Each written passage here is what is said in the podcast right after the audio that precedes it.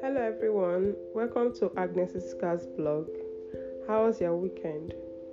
Today I would like to talk to you about the power and beauty of patience. The two most powerful warriors are patience and time, says Leo Tolstoy. Patience is not simply the ability to wait, it's how we behave while we are waiting another wise sayer saying by Joyce Meyer. Hmm. The elderly with years of experience says to be patient.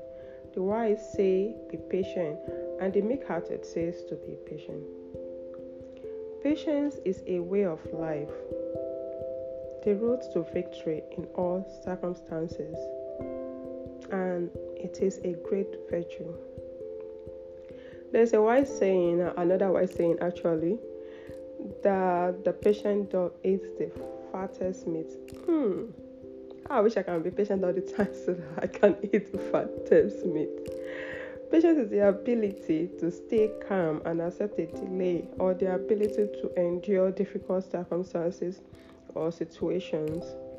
Patience is a virtue that shows a high moral standard. It is a lifelong spiritual practice that we all need to work with. Sometimes we all have faced um, different situations that requires us to be patient. Sometimes it's easy to easily tell people be patient when you're not in their shoes. But when someone has had a similar experience, one is able to help another by telling them to be patient, but with other supporting words on why they should be patient and how being patient while waiting can really help. So let's not confuse patience with resigning to one's fate. No. Patience is actually done out of bravery when you keep working towards a goal, even though you're not there yet, you just believe you will get there. A friend shared an experience with me recently. We know how we tell married couples who have been waiting for the fruit of the womb to, oh, don't worry, be patient, it's to happen soon.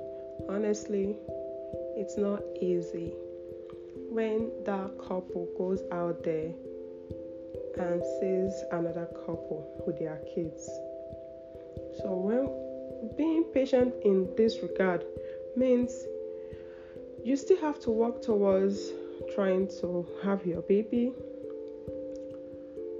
but you will try your best not to envy anyone and also keep trusting in the process. We all know we cannot manufacture babies, we can only make efforts, you know. But have patiently, if if maybe there's um, a prescription, for instance, from the doctor that you have to take for some time for for your body to normalize or have a baby, you know, keep doing those and keep waiting. And in the waiting, what do you do? You pray, you make sure you're still optimistic, even when all odds makes you want to feel down, you know. My friend will say, No, don't don't feel down. Because when you feel down, it means that situation has won. Even when when the world presses so down on you, still on your nails. Even when it seems God is not listening, be patient with Him. Be patient with yourself. Be patient in your situations. And to every one of us out there, sometimes we all go through more than we allow people out there to know. So let's try and be more patient with each other this week.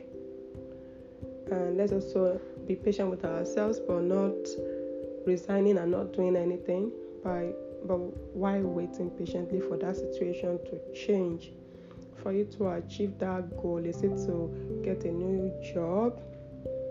Is it to buy that car you've been desiring to have? Is it to pass an exam? Gain an admission to a school? Whatever it is you've been working on and you're not there yet, uh, sometimes will be frustrating. Just tell yourself, I'll be patient with myself. Or why being patient? Why waiting? I'll work towards my goal and make sure I accomplish it. I wish you all a beautiful week. And guess what? We love you from Agnes Isika's blog.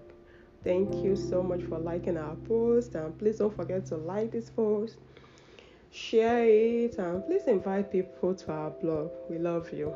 Mwah. Bye.